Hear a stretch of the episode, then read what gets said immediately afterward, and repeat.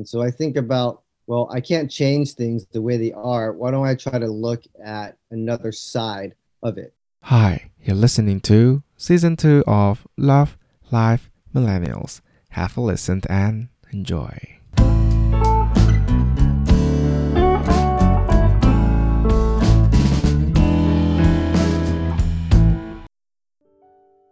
All right. Today, I am going to be talking to someone that is very far across the ocean and the continent, perhaps. He is someone that I regrettably met at his last days in China. So now he is back for good in the States. During one Toastmasters meeting, I was able to listen to his story and I was deeply moved, deeply impressed and inspired. So I feel like this is a story that I can also share with you guys. And today he is here with us. So before we start, why don't we introduce our special guest for today, Kevin? Hi, how are you, man? Hey, Andreas. Thanks for having me in here. I'm doing pretty good. I'm just at home. Woke up a few hours ago. Have my cup of Joe. Um, chilling. I've been here for a few days. I'm trying to adjust to the new schedule. It's all fun. Awesome, awesome. So, can you tell us a little bit about how uh, your experience in China? Like, how do you came about to China, and then why you're now back in the states? Just a bit of an intro. Right. So I'm um, an ABC, which is an American-born Chinese. Mm-hmm. I grew up in Los Angeles, and I moved to China in 2010. I graduated college in 2008. I went to Berkeley for four years, and then uh, the financial crisis was rampant during that time, and and China was booming. So I moved to China for 11 years, and I, I worked there professionally in the tech space, mm-hmm. and I, I went through a lot. And finally, I'm back in the U.S. after going through a lot of turmoil, and I'm mm-hmm. sure I'll be sharing that with you and the audience during this podcast. So. Wow, you spent like 11 years. That's almost half of my current age. so, what, what made you decide to go back to the US right now? Well, it's about time. Uh, mm-hmm. Been away for so long, and you get to the point where it's time to go back home. Right. At least Shanghai, love Shanghai, beautiful city, great. It's actually the city that inspired me to, to go from the US to China because it's so international, it's so foreign friendly. Mm-hmm. Uh, of, of course, is the center of commerce in China. So it was a really good place to be as a young man. Mm-hmm as you grow older, you're looking for more peace to slow things down, or at least for me. Mm-hmm. There are people in Shanghai, they've been there in their 20s until their 50s, 60s, and so forth. They love it there. They love that life. But for me, I just sort of got over it gets jaded after a while, tiring. Right. Yeah. The, the speed, the people, the drinking, dating, all that stuff. It, it gets very exhausting. And it was it was time to come back for a number of reasons. So right. it's mm-hmm. probably a good time for me to sort of share what's been going on with me in my life. Cool. Yeah, I feel like one of the your biggest reason must also probably family, right? Because I know from your story one of your biggest turmoils was revolving around the things that happened to you to one of your family members. Do you want to tell us a little bit more about that? Yeah. So I was in I moved in to Shanghai in 2010. Everything was real doing really well. It was very easy for me to to find a good job as a project manager and really scale the ladder there mm-hmm. and build a group of friends. I got married very very quickly. 2012. I met someone I've been dating for a while and marriage is going really well mm-hmm. for a period of time and then we just sort of diverged and so in 2017 we got separated and then we decided to get divorced and that was a really really tough period for me mm-hmm. and in mm-hmm. the midst of the divorce unluckily very unluckily my mom got diagnosed with esophageal cancer wow and and she got treatment at UCLA she went through radiation it went away and then it came back and when it came back my grandpa died. Your grandpa died. Wow. grandpa died in Taiwan. I was snowboarding in Japan with, with a few friends, and I had to. I was on the lift actually, and I got a call on the lift, and I had to snowboard down and fly to Taipei right away. And my grandpa, he had a stroke in the bathroom. He fell. It's only, it's just my grandma, my grandpa there. They have two, they have three kids. Two kids already passed away, and my mom, who has cancer, as I mentioned. So mm-hmm. they're very lonely and sort of depressed to begin with. And my grandpa, yeah, he fell in the bathroom. He had a stroke. They sent him to the hospital. He was not conscious. He could have died at any time. But my uncle told my grandpa, hey, Kevin's coming. Kevin's coming to see you. And so when I flew to Taiwan, uh, went to the hospital immediately. I saw him there. So sad to see someone that's been a big part of your life on a hospital bed that's not conscious and could pass at any time. Hmm. I went and I talked to him for 10 minutes or so, told him how much I loved him and I'm here for him. And, you know, I hope he'll get better, even though I knew that he was, you know, going to go. Mm-hmm. Five minutes later, he, he passed away. And, wow. and, then that was really, that was a very sad moment. Mm-hmm. My mom flew in from the US to attend the funeral. And so we were all there. My mom's there, terminal cancer grandpa died and my grandma is by herself really because then now it's just my grandma nobody else mm-hmm. and we had to attend his funeral yeah that was a very hard period and then you know i'm in a china still and my mom is diagnosed with terminal cancer i have to deal with my divorce situation i have to deal with my business i can't be with my mom at the time it was really really hard uh, you know, a lot of people depended on me in, in China. So it got to a point in December where my mom couldn't walk anymore. And I just knew I had to go back. I had to go back to the US. Mm-hmm. And so I, the divorce situation, I had to put that on pause. The business, I had to do it remotely in the US. And I got to the US in early February, right when the coronavirus erupted. Mm-hmm. Right. So like I'm trying to get back home and I'm worrying whether I could even get back home because of all the cases. I get back home in early February and my mom is in a very bad condition. She can't walk, her legs are swollen. She has tubes coming out from her back. They're actually connected to her insides that allow her to get to pee in a bag.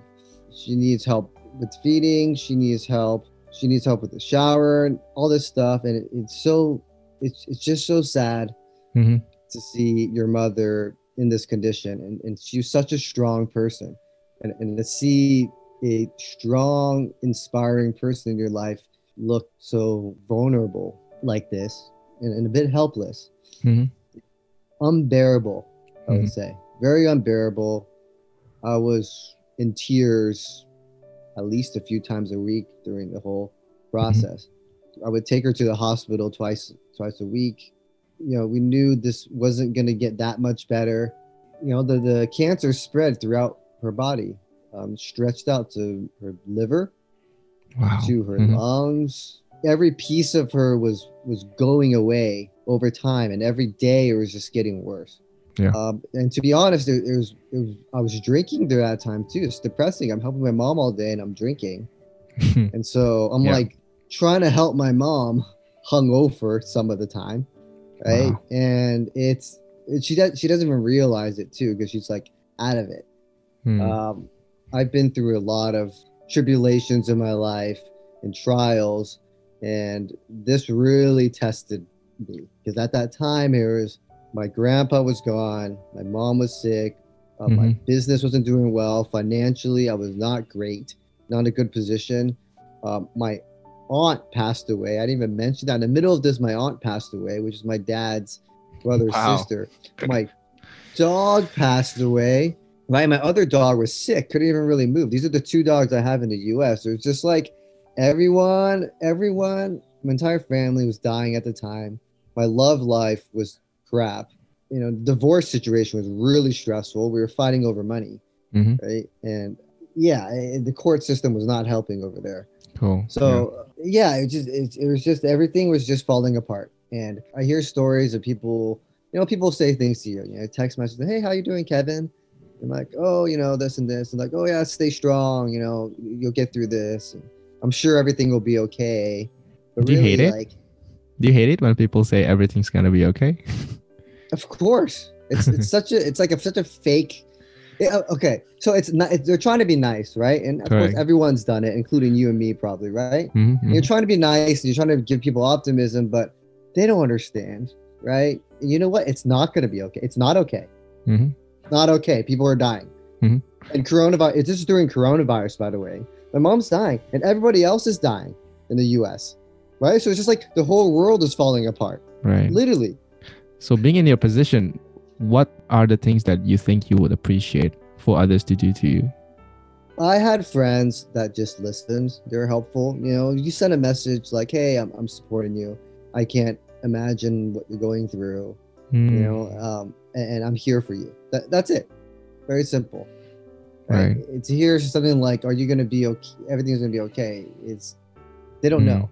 Yeah, I feel like maybe it's better for people that care about you to just stand on your back so that when you fall, then they will just be there to support you instead of trying to push you frontward, but you're just already struggling to stand still, right? So probably the fact that they are trying to generalize something can be something that can sound offensive.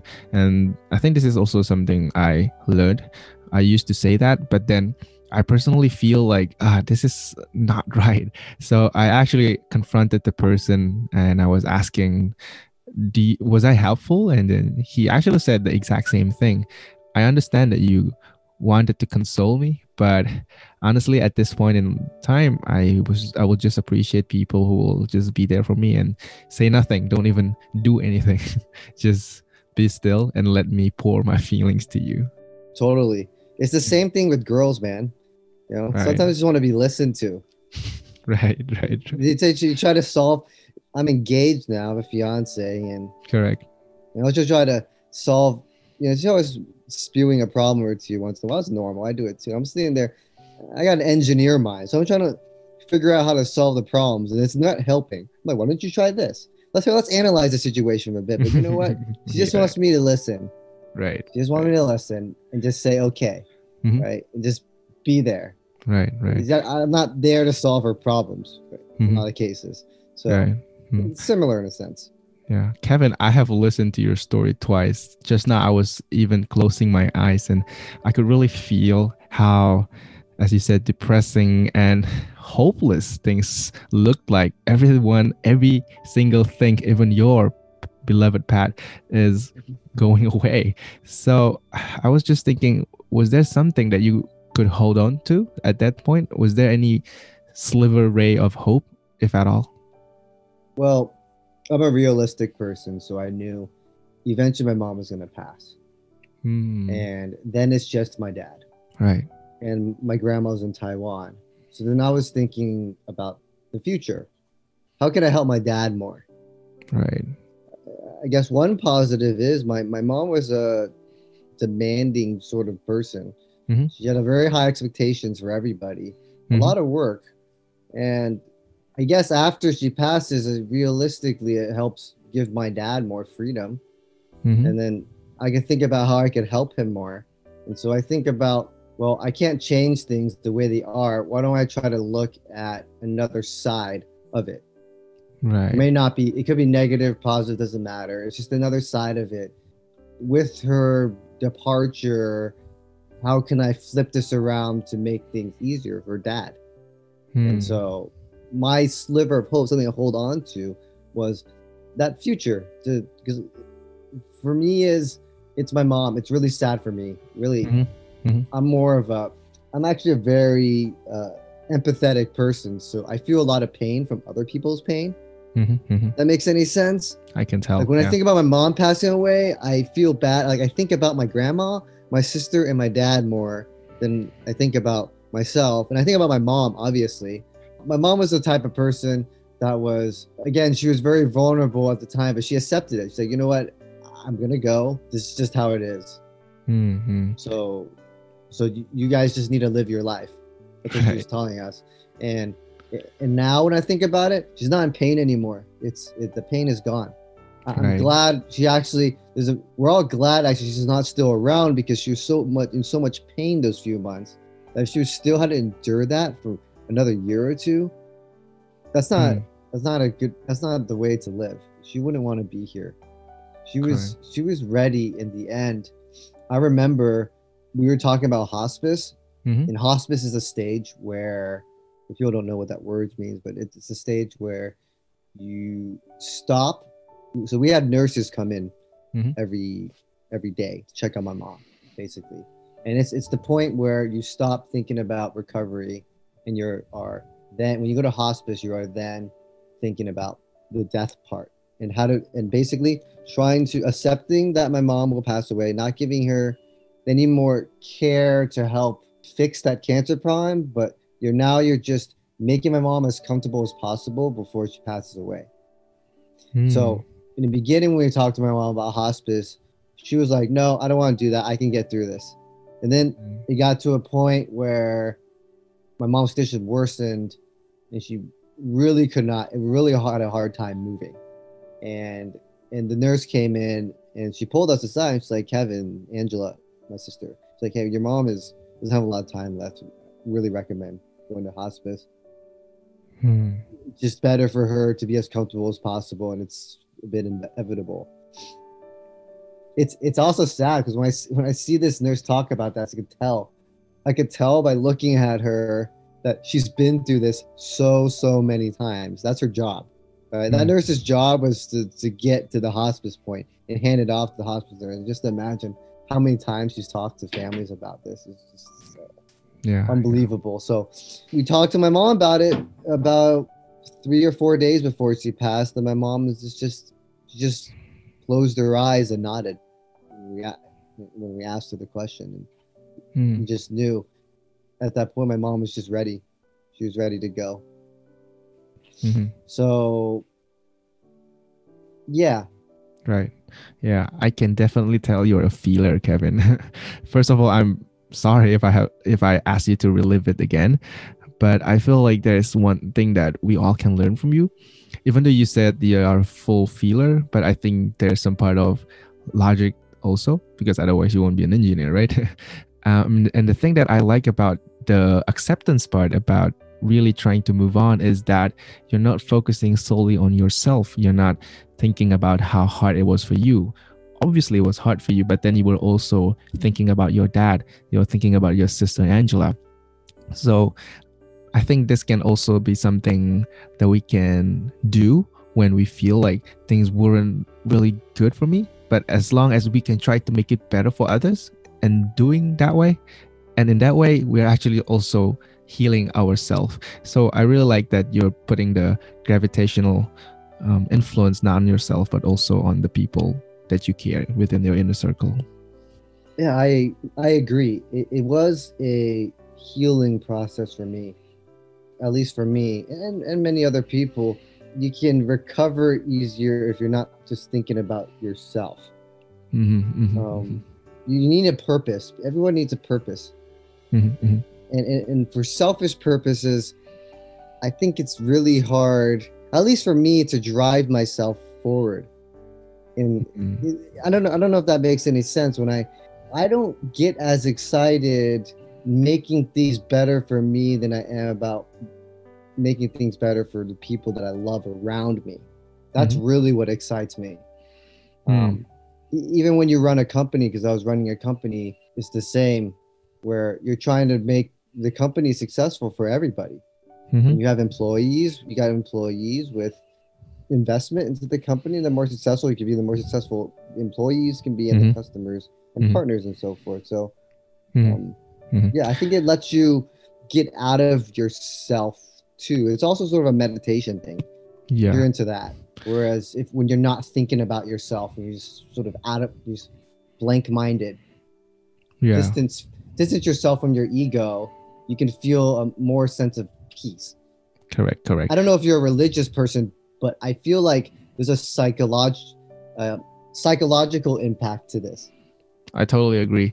I feel like the purpose of meditation or whatever spiritual practice that we are doing it's for the sole purpose of zooming out, right? Because oftentimes when we are in a problem, in a dilemma, what we're seeing is just the elephant in the room. But when we zoom out, actually, we have a whole house to take care about. I mean, we don't really have to stay in that room. We can be at the living room, we can go to the dining room and just find a new environment, first of all, but also some activities to make us forget about that elephant in the room. So I really appreciate the things that you did by zooming out. Um, but okay, Kevin, you went to such a down slope at a point in your life, and everything was just kind of crazy. They were uh, life was life was throwing you can say a bucket of lemons at you, and they were definitely super sour. But how did you get back up there? Like, does it happen instantaneously, or is there any certain process that you have to go go through apart from the moving on part? Well, the depression part is is important Mm-hmm. I think if you go through a sadness, if you go through a tragedy, you have to go through a period of just being down. Because mm-hmm. if you don't, it's just going to come back later. You know, you, you, it, it helps. It helped. That part helped me a lot. I was just sad. I just wanted to be sad and not talk to anybody and just be in myself and my feelings. And I had to go through that for many, many weeks, uh, at least in my case. Mm-hmm. And everybody has different ways of coping through that. Um, mm-hmm. And after going through that, you know, you realize, you know what, like I can't stay like this forever. My mom would not want this. She, she wouldn't want me, and she even told me that that you know she wants me to be happy and so forth. You can't stay like that forever. And, and again, being empathetic, you know, you're thinking about other people. Well, if I'm sad and depressed all the time, it's not really helping my, you know, bad attitude, bad mood. I'm not mm-hmm. being helpful mm-hmm. to my family, to my friends, to my customers, to my coworkers. It's it's not it's not helpful. Mm. And so I tried to so I, I got it myself and just thought, you know what, how, let me sort of review you know i was trying to think of this as like a project almost like let me review this okay mm-hmm. what's going on so right. mom passed away this coronavirus situation is going on but there's a lot of other good things going here, right? Uh, what are my goals? Correct. Right? You know, I want to have a family. I want to help other people. I want to be successful career wise. You know, how do how do I get this, this get this together? Right? And then I start. Mm-hmm. Yeah, I get a pen, piece of paper and a pen. I'm more old school that way, and I just start writing down what my goals are. Many different categories. Mm-hmm. Mm-hmm. Right. So like health wise, I want to focus on exercise. I want to focus on dieting, sleeping better, less drinking, right, and so forth, right? And then for career wise, at least for me, I'm trying to, you know, I'm building assets, I'm doing more investments, I'm moving towards passive um, investment, fat fire. I don't know if you're familiar with that fire. Mm-hmm, mm-hmm, mm-hmm. Um, retiring early and living off your passive investments. So that's something that's really been driving me. And um, focus. I have a fiance. Again, I was seeing somebody at the time, and I got through my divorce eventually.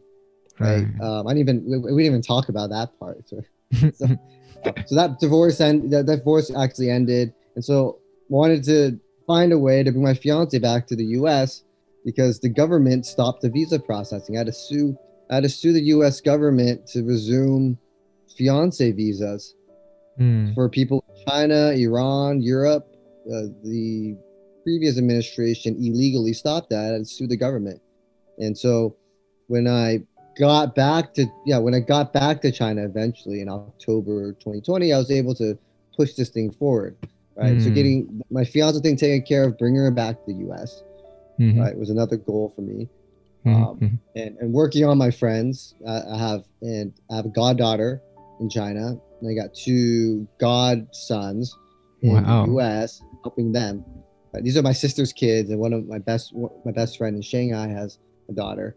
Mm-hmm. So, writing down my goals on on different levels: health, career, friendship, self improvement, and the the process of writing this down was really helpful. And waking up and just working on these goals and what am I going to do every day, and organized sort of person that sort of pushed me out of the funk yeah i really like the way you do it here it's not necessarily recovering that huge wound, but you're trying to reinvigorate your whole body. So you're focusing on other aspects that could foster or that could reinforce the recovery process of that huge wound. So yeah, I think like this is another thing that we can also relate and also learn from you.